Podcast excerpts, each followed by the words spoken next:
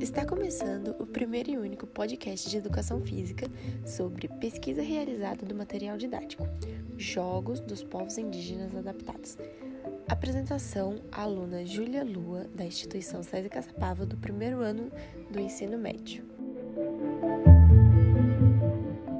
Não houve a escolha de uma equipe específica. Os dados mostrados a seguir da pesquisa serão dos Jogos dos Povos Indígenas em geral, que seria uma Olimpíada fechada para os povos indígenas. A primeira modalidade é arco e flecha. Não houve uma colocação encontrada. É uma prática esportiva e usada para a caça, a pesca e alguns rituais dos indígenas.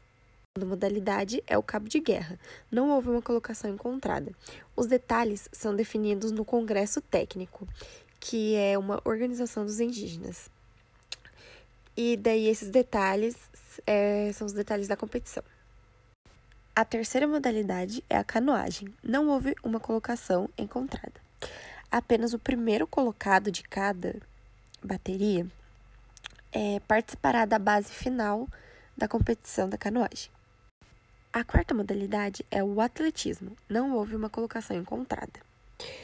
O exercício físico é parte do dia a dia dos das aldeias indígenas, então eles não têm tanta dificuldade para realizar o atletismo. O atletismo é meio que a modalidade mais fácil para eles. A quinta modalidade é a corrida com tora. Não houve colocação encontrada. Os povos que praticam são os povos Kraus, Querentes e Apinages de Tocantins. A sexta modalidade é chamada de Chico Narrite, que a gente conhece como futebol de cabeça. Não houve colocação encontrada.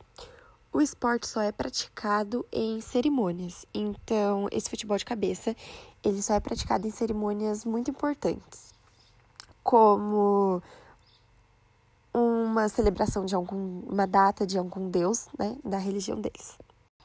A sétima modalidade é o arremesso de lança. Também não houve colocação encontrada e é realizado apenas por homens. Então, nessa categoria de lances, as mulheres não podem participar. E a oitava modalidade é a natação. Não houve colocação encontrada.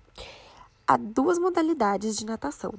Uma é realizada na piscina mesmo, normalmente, e a outra é, são em águas abertas. A modalidade na piscina é para testar mas a técnica e a modalidade em água aberta é para ver o fôlego dos nadadores.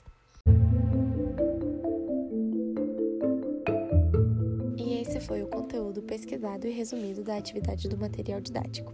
Obrigado pela atenção.